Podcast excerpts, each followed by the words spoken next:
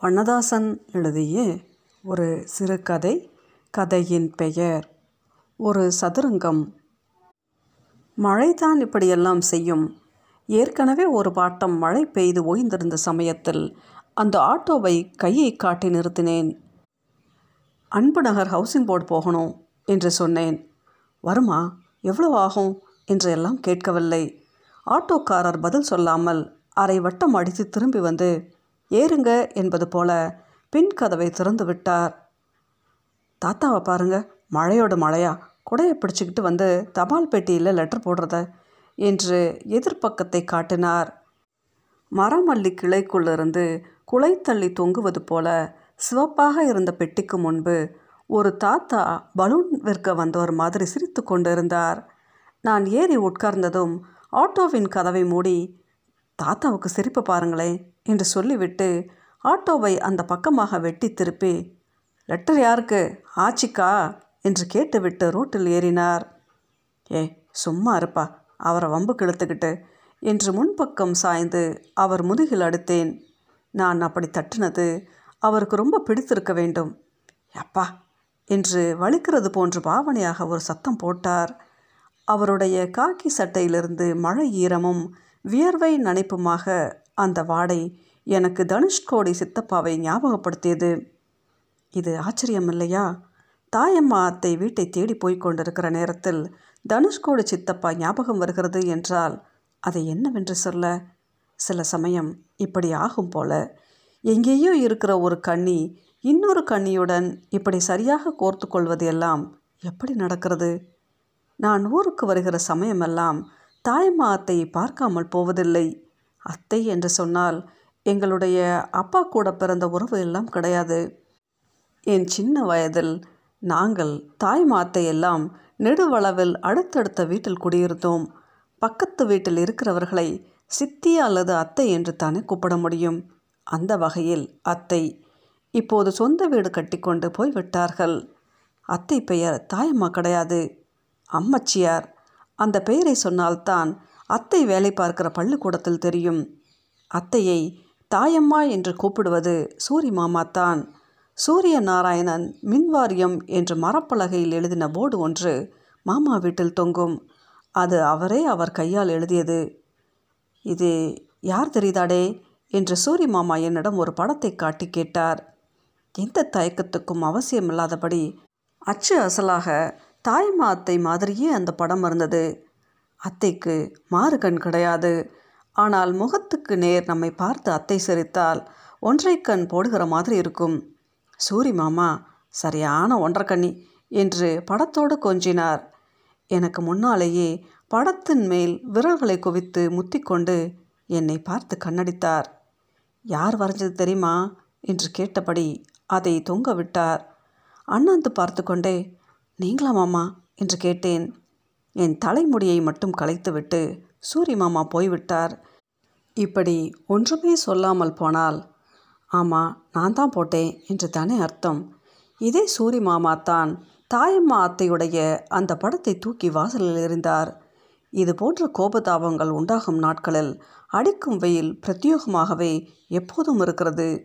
கண்ணாடி சட்டம் சில்லு சில்லாகி வெயிலில் மினுங்கியதும் சொல்லி வைத்தது போல ஒரே விதமான வடிவத்தில் கூர்மையாக உடைந்த அந்த கண்ணாடி துண்டுகளின் குறுக்கு வெட்டில் ஒரு பச்சை கலர் தெரிந்ததும் மறக்கவே மறக்காது. இப்படி நொறுங்கி கிடக்கும் கண்ணாடி துண்டுகளுக்கு உள்ளே இருந்து வெயிலின் வாசம் ஒரு மாதிரியாக அடிப்பது எனக்கு பிடித்திருந்தது. தாயமாத்தை வேறு ஒன்றும் கேட்கவில்லை. வெயிலில் கிடக்கும் கண்ணாடி நொறுங்கல்களுக்கு மத்தியிலிருந்து தன்னுடைய ஓவியத்தை குனிந்து எடுத்தால் உங்களுக்கு என்ன கிருக்கா என்றால் சூரி மாமா மரத்தூண் பக்கம் போட்டிருந்த ஈசி சேரை ஒரு எட்டு எட்டி உதைத்தார். யார் கிடைக்கிருக்கு உனக்கா எனக்கா? என்று அங்கிருந்தே தாயம்மா அத்தையை அறையப்போவது போல கையை ஓங்கி கொண்டு வந்தார். அதை ஊரில் கேட்டால் சொல்லுவாங்க என தாயம்மா அத்தை நெஞ்சோடு தன் படத்தை சேர்த்து பிடித்து கொண்டு சொன்னார். ஊரில் எதுக்கு கேட்கணும் அவன் ஒருத்தங்கிட்ட கேட்டால் போதாதா? ஏன்? கேட்க வேண்டியது தானே தாயமாத்தை அத்தை முழு உடம்பும் குளிரில் விரைத்து போனது போல் அப்படியே நின்று கொண்டு பனிக்கத்தியை குறிப்பார்த்து எரிவது போல சிரித்தாள். பெயரை பாருங்களேன் பெயரை தனி சூரி மாமா வாசல் பக்கம் இருக்கிற பூந்தொட்டியை எத்துவார். தனிக்கொடி இல்லை தனுக்கொடி தாயமாத்தை திருத்துவார். இப்போது சூரி மாமா முன்னை விட கோபமாக தொட்டியை மிதிப்பார். நல்ல கனத்த மண் தொட்டி சிவப்புக்கு நடுவில் திட்டு மாதிரி சூளையில் வெந்த கருப்பு இருக்கும். விளிம்பு கொருவாயாகி ஈரம் மண் சிந்தும். பாதாளம் வரை தோண்டியது போல வேர் வாசனை வரும். சூரி மாமாவை கிராஸ் பண்ணி வளர்த்த மஞ்சள் ரோஜாப்பூ மூட்டோடு அதிரும். தனுக்கோடி வேறு யாரும் இல்லை. எங்களுடைய அம்மா கூட பிறந்த சின்னம்மையின் கணவர் எனக்கு சித்தப்பா. தனுக்கோடி சித்தப்பா தாயம்மா அத்தை வேலை பார்க்கிற அதே பள்ளிக்கூடத்தில் வாத்தியார் அத்தை எட்டாம் வகுப்பு சொல்லிக் கொடுக்கிறார் என்றால் தனுக்கோடி சித்தப்பா ஆறாம் வகுப்பு. சித்தப்பா ஹிந்தி படித்திருக்கிறார். பிராத்மிக் மத்தியமா பரீட்சைக்கு டியூஷன் எல்லாம் எடுப்பார். தனுக்கோடி சித்தப்பா தாயம்மா அத்தை எல்லாம் வேலை பார்க்கிற பள்ளிக்கூடத்தில் ஹை ஸ்கூலில் ஆண்டு விழா நடத்துவார்கள். அதில் சித்தப்பா பாபி ஹிந்தி சினிமா பாட்டு படித்தார். தாயம்மா அத்தைக்கு அந்த பாட்டு ரொம்ப பிடித்து விட்டது போல. அதுவரை தனுக்கோடு சார் என்று கூப்பிட்டு கொண்டு இருந்தவரை தனு சார் என்று அத்தை கூப்பிட துவங்கியது.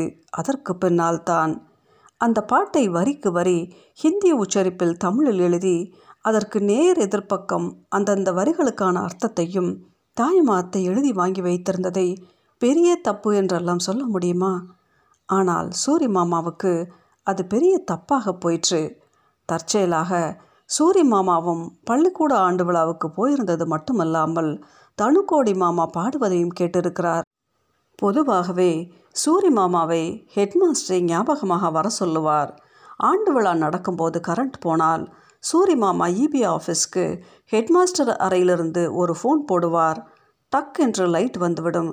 அப்புறம் ஆண்டு விழா சரித்திர நாடகங்களுக்கு சீன் செட்டிங்ஸ் போடுகிற பெரிய தெரு கோடீஸ்வர முதலியார் பையன்கள் எல்லாம் சூரி மாமாவுக்கு பழக்கம். இரண்டு பேரும் சேர்ந்து தான் Nedunchezhiyan Anbazhagan N V Natarajan meeting எல்லாம் கேட்கப் போவார்கள். அப்புறம் எப்படி சூரி மாமாவுக்கு ஹிந்தி பாட்டு பிடிக்கும்? அல்லது அதை பாடுகிற தனுக்கோடி சாரை பிடிக்கும்? தனுக்கோடி சித்தப்பாவும் அந்த வீட்டு சித்தியும் லேடி டாக்டர் வீட்டுக்கு போய்விட்டு வந்து கொண்டிருந்தார்கள். சித்தி இரண்டாவது பிள்ளை உண்டாகி இருந்திருக்கிறாள். முதலாவது என்ன? இரண்டாவது என்ன? சூழி என்றால் எதுக்காவது ஆசைப்படத்தானே செய்வார்கள். வருகிற வழியில் நவாப்பழம் விற்றுக்கொண்டு இருந்திருக்கிறான். தேரோட்டம் முடிந்து நாலைந்து நாட்கள் கூட இராது. தேரோட்டம் முடிந்த ரத வீதிக்கு செல்ல முடியாத ஒரு அழகு உண்டு. தேர் இழுக்க வந்த அத்தனை பேரோட வெக்கையும் அங்கேயே சுற்றினபடி இருக்கும். பலாச்சுளை விற்கிற ரிப்பன் அரைஞா கயிறு விற்கிற சத்தம் கூட அபூர்வமாக இருக்கும். அதுவும் இப்படி ஒரு சூழி நாவல் பழம் வாங்கி கொண்டு நின்றால் கேட்கவே வேண்டாம். இந்த சமயம் பொருட்காட்சி விளம்பர வண்டி ஒன்று வந்திருந்தால் எல்லாம் அப்படியே நிரம்பி வழிந்திருக்கும். அப்படித்தான் இருந்திருக்கிறது. இந்த சமயத்தில்தான் சூரி மாமா சைக்கிளிலிருந்து படக்கென்று தனுக்கோடி சித்தப்பா பக்கம் இறங்கி இருக்கிறார் சைக்கிளை ஸ்டாண்ட் கூட போடவில்லை. தன் இடுப்போடு சாய்த்து கொண்டு சித்தப்பாவை பார்த்து இந்த ஜோலியெல்லாம் இங்கே வச்சுக்கிட வேண்டாம் என்றார். தனுக்கோடி சித்தப்பாவுக்கு ஒன்றும் புரியவில்லை. ரத வீதியில் சும்மா போய்க் கொண்டிருக்கிற ஒருவரை சைக்கிளில் வருகிற இன்னொருவர் நிறுத்தி இப்படி மொட்டையாக நான்கு வார்த்தைகள் சொன்னால் என்ன விளங்கும் அவர் வெறுமனே நின்றிருந்திருக்கிறார். வேண்டாம் ஆர்ம கெட்டு போயிரும் சொல்லிட்டேன் என்னை மேற்கொண்டும் சொல்லிவிட்டு சூரிய மாமா சைக்கிளில் ஏறி போய்விட்டாராம். இதை தனுக்கோடி சித்தப்பா மறுநாள் பள்ளிக்கூடத்தில் போய் தாய்மா அத்தையிடம் எப்படி சொல்லாமல் இருப்பார்? தாய் அத்தை வீட்டுக்கு வந்த கையோடு உங்களுக்கு புத்தி கித்தி கெட்டு போச்சா? இல்லை தெரியாமல் தான் கேட்குறேன் என்று சூரி மாமாவிடம் ஆரம்பித்திருக்கிறார். சூரி மாமா எனக்கா புத்தி கெட்டு போச்சு? எனக்கா புத்தி கெட்டு போச்சு? என்று மாறி மாறி கேட்டிருக்கிறார். பின்ன? என்று தாயம்மா அத்தை ஒரே வார்த்தை கேட்டுவிட்டு துணியை சர்ஃபில் முக்கி வைக்க போய்விட்டார் போல. சூரி மாமா விக்கி விக்கி அழுது கொண்டு இருந்ததாகவும் அப்படியே சாப்பிட கொள்ளா செய்யாமல் வெளியே போய்விட்டு செகண்ட் ஷோ விடுகிற நேரத்துக்கு மட்டுமே வந்து படுத்ததாகவும் தெரிகிறது. இதை தவிர வேறு ஒன்றையும் அவர்தான் செய்திருக்க வேண்டும் என தாயமாத்தை சொல்கிறாள். அந்த பாபி பட பாட்டு வரிகளை எழுதி வைத்திருந்த நோட்டையே காணாமாம். எடுத்து எங்கேயோ ஒழித்து வைத்து விட்டாராம். சூரி மாமாவிடம் நீங்கள் பார்த்தீங்களா அதை? என்று கேட்டால் இதுவா எனக்கு ஜோலி? என்று மட்டும் சொன்னாரே தவிர கொஞ்சம் கூட கோபப்படவில்லையாம். அது மாத்திரமில்லை. நீ புறவாசலுக்கு போயிருந்த சமயம் மல்லி அரும்பு வித்தான் அரைக்காப்படி வாங்கி வச்சிருக்கேன் என்று சொல்லி பத்தே நிமிஷத்தில் அவ்வளவையும் கட்டி அத்தையிடம் கொடுத்தாராம். அத்தை சொன்னால் சூரிய மாமாவுக்கு அப்படிப்பட்ட விரல்கள் அது பூக்கட்டும் வரையும் போர்டு எழுதும் டூ இன் ஒன் ரிப்பேர் செய்யும் விதவிதமாக பறவைகள் பெயரெல்லாம் சொல்லும். பறவைகள் பெயர் மட்டுமல்லை அதன் முட்டைகளின் நிறம் சைஸ் பற்றியெல்லாம் சொல்லும். இந்த வாத்து முட்டை கோழி முட்டையெல்லாம் வேண்டாம். ஏதாவது கண்காணாத வனாந்தர பறவை முட்டையை ஒன்றோ ரெண்டோ நம்ம உள்ளங்கையில் ஆயுசில் ஒரு தடவையாவது வச்சுருக்கணும். அப்படி இல்லாட்டா இந்த பிறவி எடுத்ததில் அர்த்தமே இல்லை என்பார். பறவை முட்டையை உள்ளங்கையில் வைப்பது எல்லாம் சரி. கேட்க நன்றாகத்தான் இருக்கிறது. அதே மாதிரி தனுக்கோடி சித்தப்பாவையும் உள்ளங்கையில் வைத்து கொண்டால் என்ன என்று நான் திருப்பி கேட்டிருக்க வேண்டும் என இப்போது இந்த ஆட்டோவில் வரும்போது தோன்றுகிறது. நான் இப்படியெல்லாம் யோசித்து கொண்டு வரும்போது auto A one parotta stall Jeba store எல்லாம் தாண்டி அன்பு நகர் வாட்டர் டேங்க் பக்கம் போய் கொண்டிருந்தது. சைக்கிளில் பிளாஸ்டிக் குடங்களை தொங்க போட்டபடி ஒருத்தர் போனார். தண்ணீர் எங்கே எப்படி அலம்பினாலும் நன்றாகத்தான் இருக்கிறது. மஞ்சள் பச்சை ரோஸ் குடங்களுக்குள் அது மோதி தெரிப்பதை பார்த்ததும் யாரிடமாவது பேச வேண்டும் போல இருந்தது. உலகத்தில் எது பேச சொல்கிறது? எது பேச வேண்டாம் என்று சொல்கிறது என்பதையெல்லாம் யோசிக்க ஆரம்பித்தால் இப்படித்தான். ஒரு புல் மாதிரி ஒரு காரணம் இருக்கும் போல இங்கே தண்ணி கஷ்டம் இருக்கோ? என்று ஆட்டோ டிரைவரிடம் கேட்டேன். அப்படி ஒன்றும் தெரியலையா அண்ணாச்சி என்று மட்டும் சொன்னதோடு சரி. நான் தாயம்மா அத்தையையும் சூரிய மாமாவையும் நினைத்து கொண்டு இருப்பது போல அவருக்கும் யாராவது இருப்பார்கள். ஒன்றுக்கு மேல் ஒன்றாக ஒட்டப்பட்ட சுவரொட்டிகள் போல அவரவருக்கு உள்ளே நிறைய முகங்கள். சட்டென்று அப்படி உரித்து கொண்டு வெளியே வர முடியாது தான் இங்கே மழை ஜாஸ்தி பெய்யல போல. முன்னால் உலர்ந்து கிடக்கும் ரோட்டை பார்த்து கொண்டு சொல்கிற குரல் ஹான் சத்தத்தோடு கேட்கையில் ஆட்டோ ஒரு வேகத்தடையில் ஏறி இறங்கியது. வலது பக்க வேப்பமர வரிசையின் பின்னால் ஏதாவது பிள்ளையார் கோயில் இருக்க வேண்டும். புல்லாங்குழல் கொடுத்த மூங்கில்களை பாட்டு கேட்டது. புருஷோத்தமன் புகழ் பாடுங்களேன் என்று அடுத்த அடியை மனம் பாடியது. பஸ் ஸ்டாப்பில் நின்று கொண்டு இருக்கிற குடும்பத்தை பார்த்ததும் தனுக்கோடி சித்தப்பா மாதிரி இருந்தது. எனக்கு தெரியாமல் தனுக்கோடி சித்தப்பா வந்து தாயம்மா அத்தையை பார்த்துவிட்டு போகிறாரா என்று தோன்றியது. இப்படி ஏதாவது கிறுக்குத்தனமாக எல்லாம் தோன்றுவதெல்லாம் எனக்கு புதிதா என்ன? தனுக்கோடி சித்தப்பா வேறு ஒரு ஊருக்கு மாற்றலாகி போகும்போது கூடவே சித்தி இரண்டு பிள்ளைகள் எல்லோரையும் கூட்டிக் கொண்டு தான் தாயம்மா அத்தை வீட்டுக்கு வந்தார். பழகிய ஆட்கள் இப்படி ஊர் விட்டு ஊர் மாறி போகும்போது வீட்டுக்கு சாப்பிட கூப்பிடுவது இயற்கைத்தான். அதுவும் தாயம்மா அத்தையும் சித்தப்பாவும் ஏழு எட்டு வருஷங்களாக ஒரே பள்ளிக்கூடத்தில் வேலை பார்த்தவர்கள். இதையெல்லாம் குத்தமாக பார்க்க முடியாது. சூரி மாமாவுக்கு அப்படி அவர்களை சாப்பிட கூப்பிட்டது பிடிக்கவில்லை. இப்போ என்ன விருந்து வேண்டி கிடக்கு? என்று சொல்லிவிட்டு வெளியே போனவர். ராத்திரி வெகு நேரம் கழித்துத்தான் வந்தாராம். அதையெல்லாம் கணக்கில் எடுத்தால் முடியுமா? என்று தாயம்மா அத்தை லேசாக சொல்லிவிட்டால் நானும் தாயம்மா அத்தையும் தான் தனுக்கோடி சித்தப்பா குடும்பத்தை பஸ் ஏற்றிவிட வந்தோம். அன்றைக்கு என்னவோ பஸ் சீக்கிரம் வந்துவிட்டது தாயம்மா அத்தை கடைசி வரை தனுக்கோடி சித்தப்பா வீட்டு சித்தியின் கையை பிடித்து கொண்டே இருந்தால் விடவே இல்லை. யார் கையை நினைத்து கொண்டோ யாருடைய கையையாவது பிடித்து கொள்ள வேண்டியிருக்கிறது? நானும் அத்தையும் வீட்டுக்கு திரும்பி வந்தபோது வீடு கட்ட குவித்திருந்த மணலில் படுத்திருந்த இரண்டு நாய்கள் மேல் கல்லை எறிந்தேன். அது உன்னை என்ன செஞ்சது பாவம்? என்று அத்தை என் கையை பிடித்து கொண்டாள். டியூப்லைட் தெருவில் விட்டு விட்டு எரிந்து கொண்டிருக்கிற வெளிச்சத்தில் கட்டடம் மரங்கள் எல்லாம் வேறு மாதிரி ஆகிவிட்டன. என்னமோ மாதிரி இருக்கு இல்லையா அத்தை? என்று சொல்லும்போது தான் தாயம்மா அத்தை முகத்தை பார்த்தேன். அத்தை இவ்வளவு நேரமும் அழுது கொண்டே நடந்து வந்திருப்பாள் போல.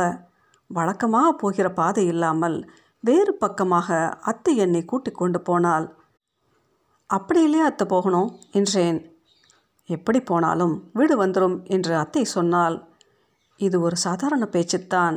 ஆனால் எனக்கு நிறைய சமயங்களில் எப்படி போனாலும் வீடு வந்துவிடும் என்கிற வாக்கியம் வெவ்வேறு குரலில் இரண்டு உப்புக்கடலையை வாயில் போட்டுக்கொண்டு கரைய விட்டது போல் கேட்டுக்கொண்டே இருந்தது.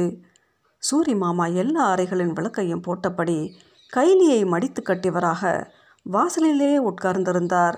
பக்கத்தில் காரக்கடலை பொட்டலம் ஒன்று இருந்தது. அதிலிருந்து கொஞ்சம் வாயில் அள்ளி போட்டுக்கொண்டு என்ன வழி அனுப்பிச்சிட்டு வந்தாச்சா? என்று கேட்டார்.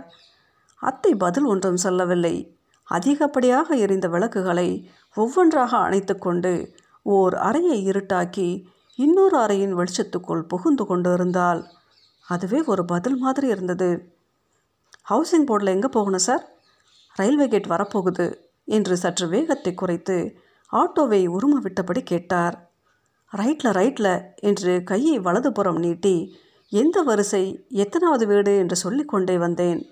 ஒரு நகரும் வாகனத்தில் இருந்தபடி நகராது அப்படியே இருக்கும் எல்லாவற்றையும் பின்னால் ஓட விடுவது நம்ம என்னவோ செய்கிறது. அநேகமாக பாதிக்கு பாதி வீடுகளில் இப்போது மாடி கட்டியிருந்தார்கள். தெருவிலும் வீட்டு வாசல்களிலும் நிறுத்தி வைத்திருக்கிற பைக்குகளின் எண்ணிக்கை அதிகமாகி இருந்தது. பாய் வீடு என்று சொல்கிற வீட்டில்தான் அவசரத்துக்கு பால் வாங்குவார்கள். தனியாக விலாசம் எல்லாம் தேவையில்லாதபடி அந்த இடத்தை தாண்டும் போது அடிக்கிற வாடகையை சொல்லிவிடும்.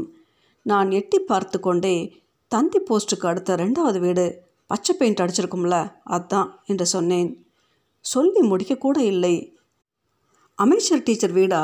அப்படி சொல்லியிருந்தால் நானே ரெடியாக கொண்டு வந்து விட்டிருப்பனே என்று சிரித்தார். அம்மாச்சியார் என்பது அமைச்சர் ஆனதில் எனக்கும் சந்தோஷம்தான். நான் டீச்சரோட ஸ்டூடெண்ட்ல. மறுபடி குரல் வந்தது. தாயம்மா டீச்சரின் வகுப்பறையில் மூன்றாவது வரிசை பெஞ்ச் ஒன்றில் இருந்து வருகிறது போல அவ்வளவு ஒட்டுதலாக இருந்தது அவருடைய குரல். தாயம்மாத்தையும் சூரி மாமாவும் வாசலில் தான் உட்கார்ந்திருந்தார்கள். இரும்பு கேட் கொண்டியை திறந்தது சூரி மாமாவாகத்தான் இருக்கும். அந்தந்த வீட்டு மனிதர்களுடையது போல கதவு கொண்டிகளுக்கும் தனியாக ஒரு குரல் அமைந்து விடுகிறது. நான் ஆட்டோவிலிருந்து இறங்கியதை பார்த்ததும் ஏய் அப்பா இது யார் வந்திருக்கா? என்று சூரி மாமா என் கையை பிடித்து கொண்டார். நல்லா இருக்கீங்களா மாமா? என்று கேட்கும்போதே தாயம்மா அத்தை சிரித்து கொண்டே வந்தாள். வா சுந்தரம் என்றாள் அவ்வளவுதான் சொன்னால் அதற்கு மேல் எதுவும் சொல்ல வேண்டாம் என்று தான் எனக்கும் இருந்தது. அத்தை வந்து என்னுடைய கைகளை பிடித்து கொண்டாள். லேசாக இறுக்கிவிட்டு மறுபடியும் அப்படியே வைத்து கொண்டாள்.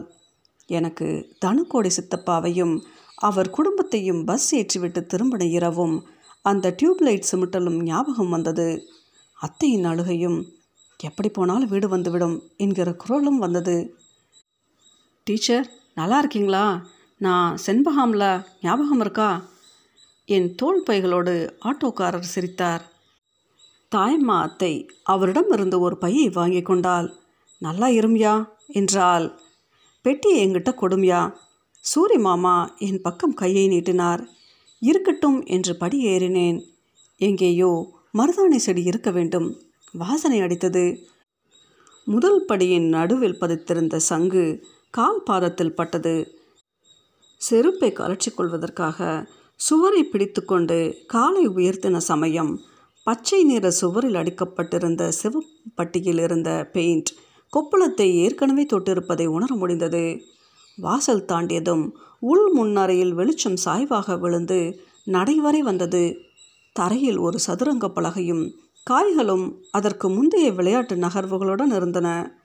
நான் அதை பார்த்து கொண்டே ரெண்டு பேரும் செஸ் விளையாடிட்டு இருந்தீங்களா? என்று கேட்டேன். பொழுது போகணும் இல்லையா? என்று ரெண்டு பேருமே சொன்னார்கள். ரெண்டு பேர் முகத்திலும் சிரிப்பே இல்லை. வனதாசன் எழுதிய இந்த சிறுகதையின் பெயர் ஒரு சதுரங்கம்.